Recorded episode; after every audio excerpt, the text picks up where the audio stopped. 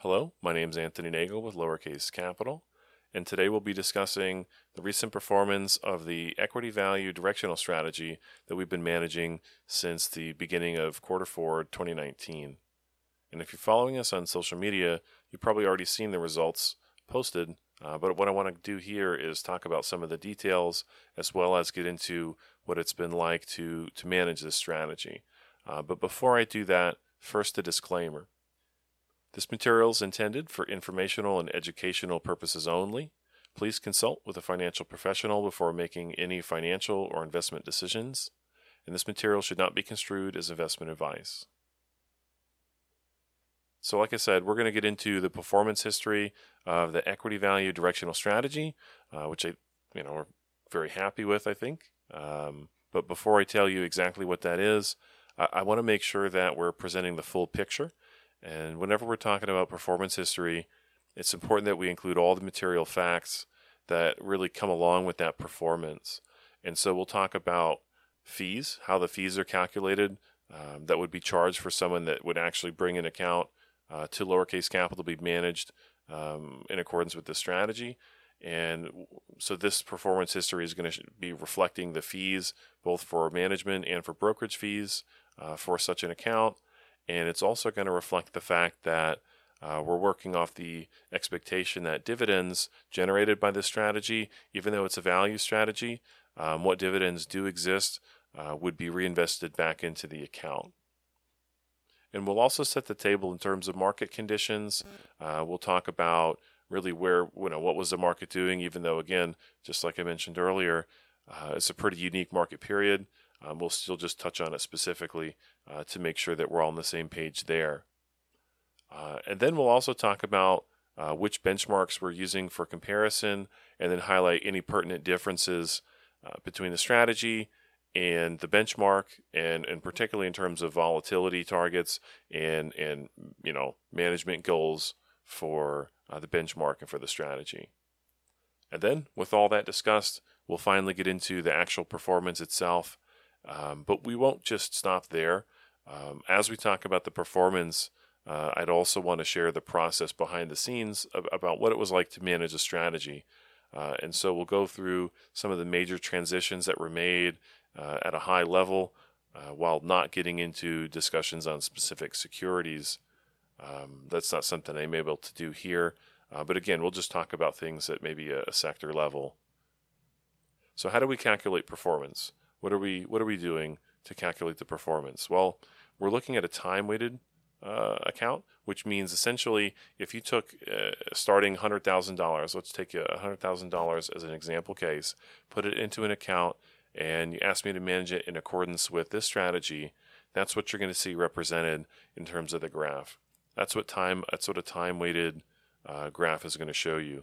So it's not accounting for any deposits or withdrawals that happen at certain points in time, which in reality could substantially change the result an individual investor would see uh, because maybe just by chance you happen to deposit um, an additional 50% of the account value uh, just at the bottom of a stock market crash. Well, your return is going to look much better uh, than someone who made no such deposit the whole time. Uh, we'll be upfront about the fees. So in this case, uh, this account would come with a 1% per year uh, management fee that's billed quarterly. And so what we've done is we've actually uh, shown that reflected in the performance as well as the, the brokerage fee of, of 0.2% per year. All of that's built into the performance history that we're going to talk about here. And then lastly, uh, regarding the performance calculation, uh, we're assuming in this case that dividends are being reinvested. So regarding market conditions, uh, we'll touch on the overall performance of the S&P. Uh, again, I, I, think we all know that there was a stock market crash that happened back at the end of February, going through well into March. Uh, the stock market was, you know, at least S&P was at a level of about 3,400 before before it crashed, and it was a pretty substantial decline. And I won't say everything went down together, but um, you know, there's a common phrase, right? When there's a stock market crash, all correlations go to one. And for the most part, that was true. You saw uh, declines in prices for, for quite a lot of things. So it was a pretty substantial, uh, pretty substantial crash. And so when we're talking about a value strategy in particular, benchmark in this case is the SPYV, and that's your S&P 500 value ETF, and that's just trying to track the performance of the the value S&P value index. That benchmark, when the stock market crash happened, it also dropped substantially. It dropped 37% from its February high, and it ended up recovering only 20% by the end of the quarter. So, in other words, um, that SPYV benchmark is down 17% from the from the February high, uh, and it's down 8% across the nine month time frame that we're talking about. So from the beginning of quarter four 2019 to the end of quarter two 2020, the benchmark is down 8%. And so, like I said, the benchmark is the SPYV. That's that S&P Value Index, and that's a that's a passive strategy that's really just trying to uh, match the performance of the S&P Value Index. So keep in mind here that the strategy we're talking about is an active strategy. So I'm employing active management techniques to try and actually uh, outperform an index, and that's going to be done through a combination of the equity selection process as well as through the intentional management of net positioning. So, for those of you not familiar, net positioning is essentially saying how much appreciation or depreciation should I expect to see when the overall market appreciates or depreciates by a certain amount. So, for example, at a net positioning of, of 50%, if the stock market goes up 10%, uh, I would expect an account to go up about 5% in that situation. Whereas with net positioning of 100%, you would expect to see the full 10% appreciation. So, so okay, so that's net positioning. Also, want to touch on the volatility of both the, the benchmark and the strategy. So, the benchmark SPYV has a um, a beta of about 1.03, and to compare that beta to the strategy, the strategy beta is actively managed during periods of unfavorable market conditions to be about 0.25, so about one quarter of what the benchmark is, maybe down to a minimum of 0.2. And then on, on the favorable side, when the market looks to be favorable, we're targeting a, beta of about one, so roughly equal to the benchmark, but sometimes it can actually become as high as 1.2, uh, and that's accomplished through the use of 10% or less of the assets being allocated to either leveraged, inverse, uh, or also inverse leveraged ETFs. So, in other words, what we're doing is we're aiming to make the strategy um, have moves that are of the same magnitude or possibly larger than the benchmark in periods of time when we believe the market conditions are favorable, and we're looking to have uh, movements in the strategy of I mean, again, ideally one fifth the size of market moves in periods that are unfavorable. Uh, and so, so for a lot of reasons, an active strategy is very different from a passive strategy.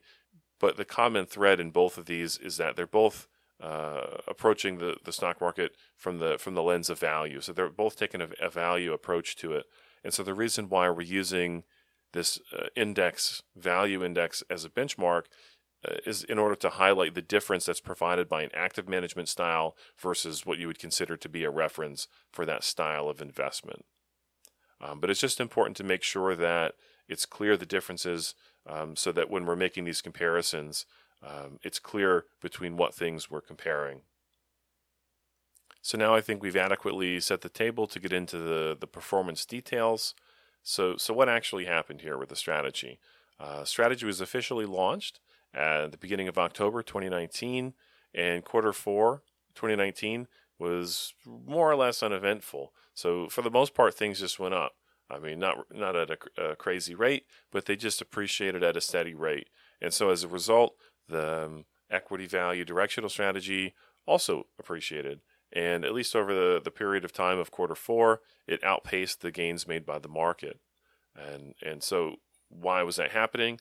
Uh, at the time, we were very strongly allocated into the energy energy sector, uh, and so that we benefited greatly from the appreciation of oil prices, which went up about ten dollars or, or, roughly twenty percent uh, over the duration of that quarter.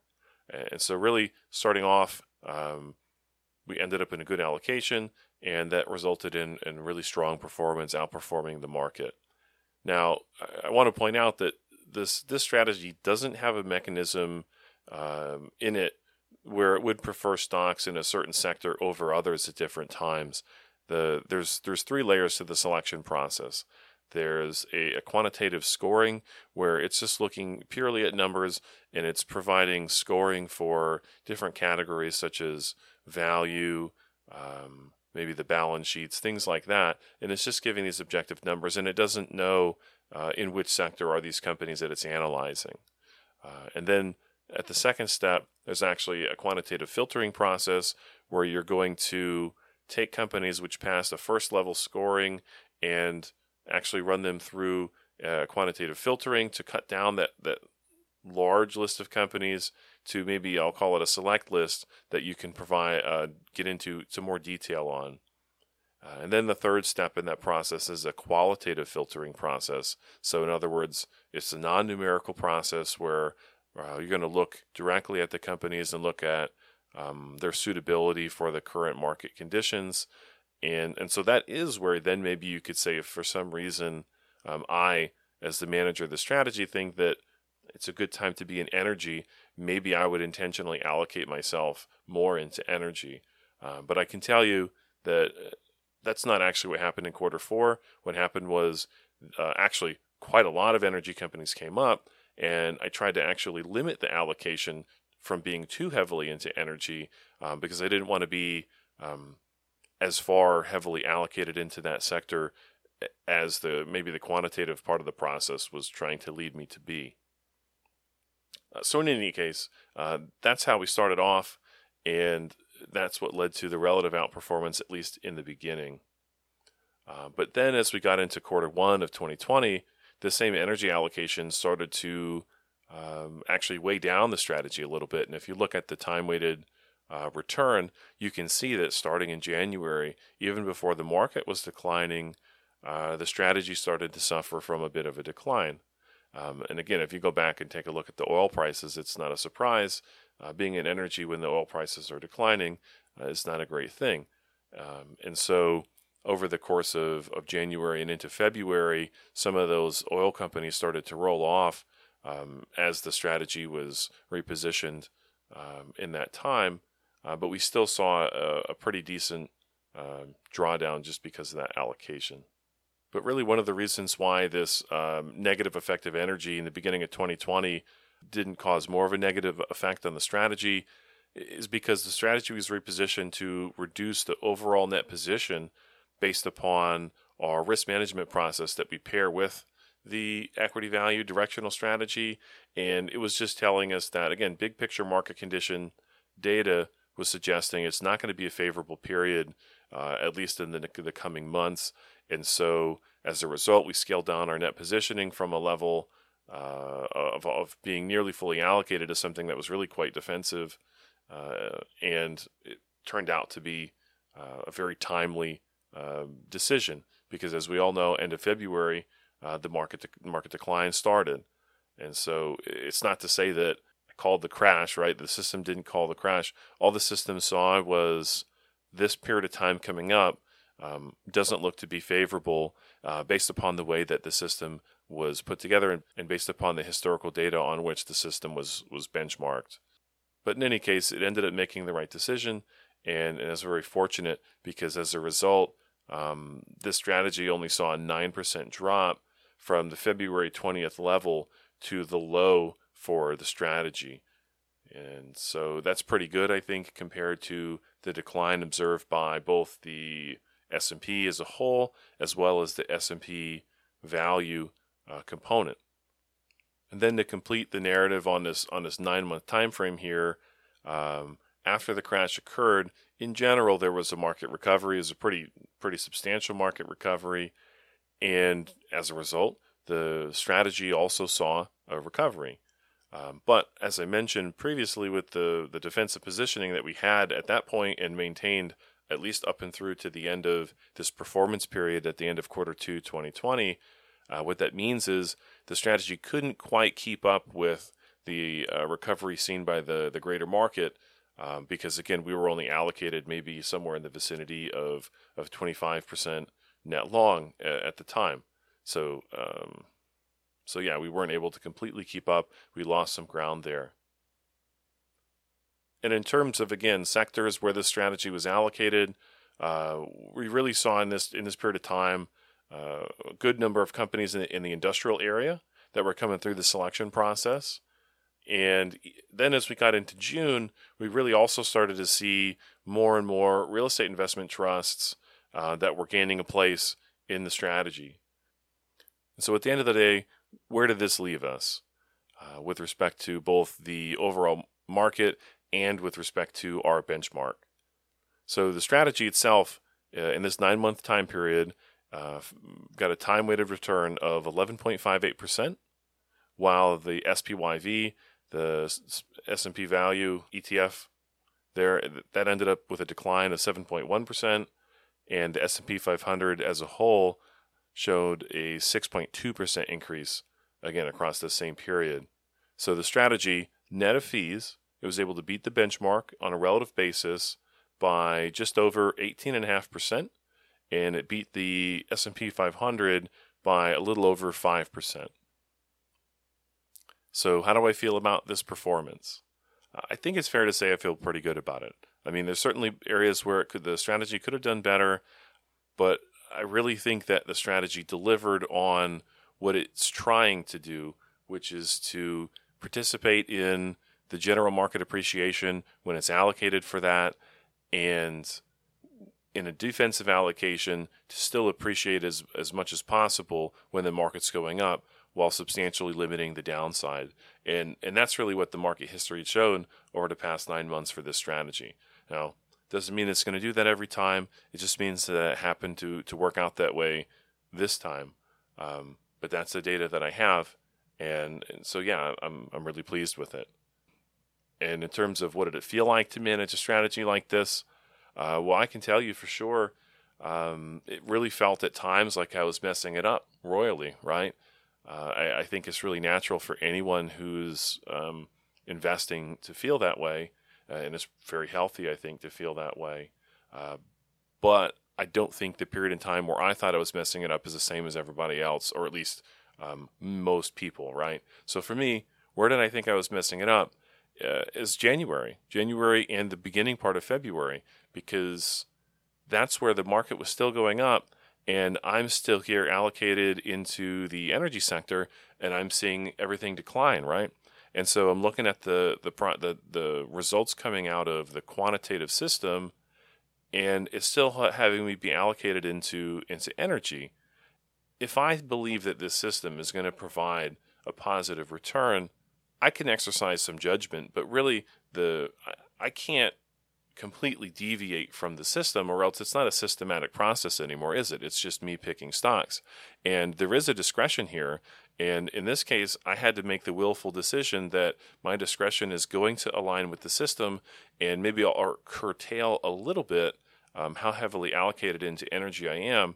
Um, but I have to stick with that, uh, at least until I think that there's a flaw in the system that requires updating. So, so that's where I thought I was really just messing it up, right? I'm looking at what I'm doing here in January, in early February, and I'm just getting wrecked compared to the market. I'm giving back, uh, well, really, I ended up giving back all the relative gains I had made um, since the beginning of October. Um, but then at the same time, keep in mind, we also had the allocation from uh, a favorable positioning um, to one that's very defensive, and that was a very timely thing to do. And so, as the market started to crash, uh, quickly I felt a lot better. Uh, I wasn't happy that other people lost money, but I was happy that I was able to manage that market event pretty well. And across this nine months, there was another, um, call it an event. I don't know. There's a detail about managing the account that really stuck with me. There was one company in particular that kept popping up um, as a really strong value opportunity. And so we'd end up uh, putting it into the strategy and it would just do awful, awful, down by tens of percents. And so on one hand, you're thinking, all right, it's offering a better value numerically. It's still looking, um, still looking good, and so I so really should stick with it, right? Because it's surely going to recover. Uh, but on the other hand, if it's losing, what's actually going to make it turn around? And so uh, maybe a point of improvement eh, for me is at a certain point with taking those losses, I ended up getting away from that company. Ended up saying, you know what, um, this company doesn't make any sense given the market climate, and I eliminated it. And and honestly, looking at the market conditions and looking at the nature of this specific company, it probably should have just never been there in the first place. So that is an example where I probably should have trusted more my discretion in in deciding that even though numerically the company looks fantastic, it's just really not suitable for the current market. And so really the error can happen in both directions. Either where you deviate too far from the model and you can suffer losses because now you're not um, really practi- uh, managing an account in line with the model that you've built. Uh, whereas on the other hand, if you don't make those decisions, those decisive decisions where it's really appropriate, you're still going to end up losing money. So I guess the moral of the story is, uh, for me, managing a systematic account, managing a systematic strategy, that doesn't mean that you can kick your feet up and relax. It still means that the decisions are on you as the account manager, and and you really have to be true to yourself about why you're making decisions, either to to go with what's recommended from the what you've built, or to make a clear decision to deviate. So I hope I didn't just kind of uh, ramble on for a minute or two incomprehensibly. Uh, I just wanted to share, um, get away from the numbers a bit and share really what is it like, what does it feel like to manage an account like that, and and uh, what are the pitfalls at least that I, that I experienced over this period of time. So, what are the conclusions from this? So, I think that you know, in terms of the strategy, it was able to make strong gains in periods where it was expected to be favorable, and it was able to mitigate losses substantially uh, compared to the benchmark.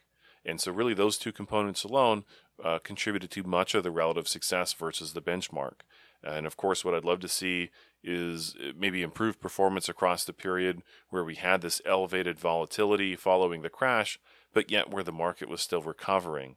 Um, and so it's easy for me to maybe again say, well, the story is not fully over. Um, we expect, uh, you know, another market crash to occur, something like that. But you know, that's sounds like making an excuse, right? The the quarter ended at the end of June, and the fact is, in that period of time, the the model didn't perform as well as the market, and so that's a point of improvement. Overall, I am satisfied with the performance over the past nine months, and uh, you know, I look forward to finding ways to improve the performance over these periods of, of volatility where we're in a defensive allocation, but maybe we don't want to be so defensive as to um, to give up as much ground as we did. Um, you know, as you can see in the in the chart there. So I've been trying to put this uh, podcast episode together for about a week now, and even though it took me longer than I expected it to take to put this together, I really enjoyed making this specific episode uh, because it allowed me to get into the numbers. It allowed me to discuss hard data with you.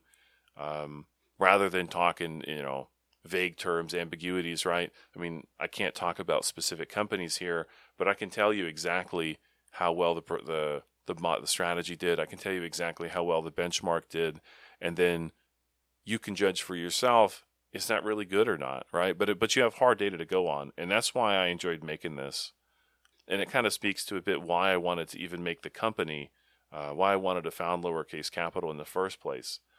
I did it because I thought I had a service that offers value to potential clients that are suitable for an active in, uh, investing style, an active management style.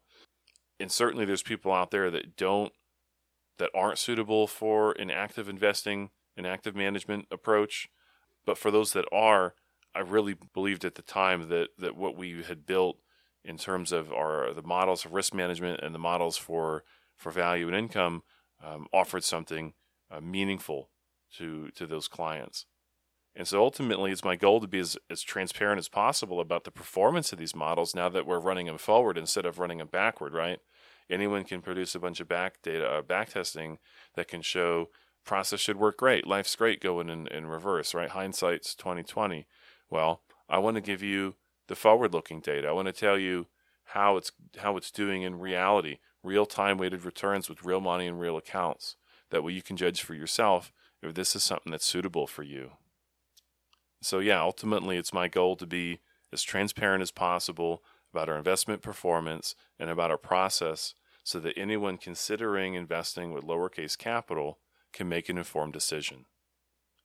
So, lowercase capital, we're an investment advisor registered in the state of Texas, and any residents or businesses that would like more information on our company or strategies, encouraged to go to our website, which is www.lowercasecapital.biz.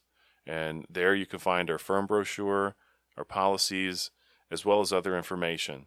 Uh, and you can also reach out via email by sending a message to info at lowercasecapital.biz. And so if you enjoyed this content, please consider writing a review in whichever podcasting app you use or giving us a like on YouTube. Really want to try and put out not only advertising material, clearly, this is an advertisement for, for lowercase capital, but I also want this to be educational. Um, anyone out there looking to manage your own strategy, manage your own personal account, manage your online no commission trades um, brokerage account, you know, or, or your, you know, whatever type of account, right? If you have the interest and the time to manage your own account, I would like to provide educational material that you can consider when developing your own approach, right? Because ultimately it's your approach, it's your account, it's your money. But perhaps some of the experiences, some of the failures that I can share with you um, can be valuable. So, anyways, if you like the material, uh, please help us out on the social medias um, and giving us a like there on YouTube. Uh, and that's really all I have today. Um, however, next episode we're going to do this one more time because we not only were running our equity value directional strategy from the start of October, but we were also doing our equity income directional strategy. So we'll see another episode, same type of format, but this time looking at income in about a week or two. That's going to do it for us today. Have a good one, everybody.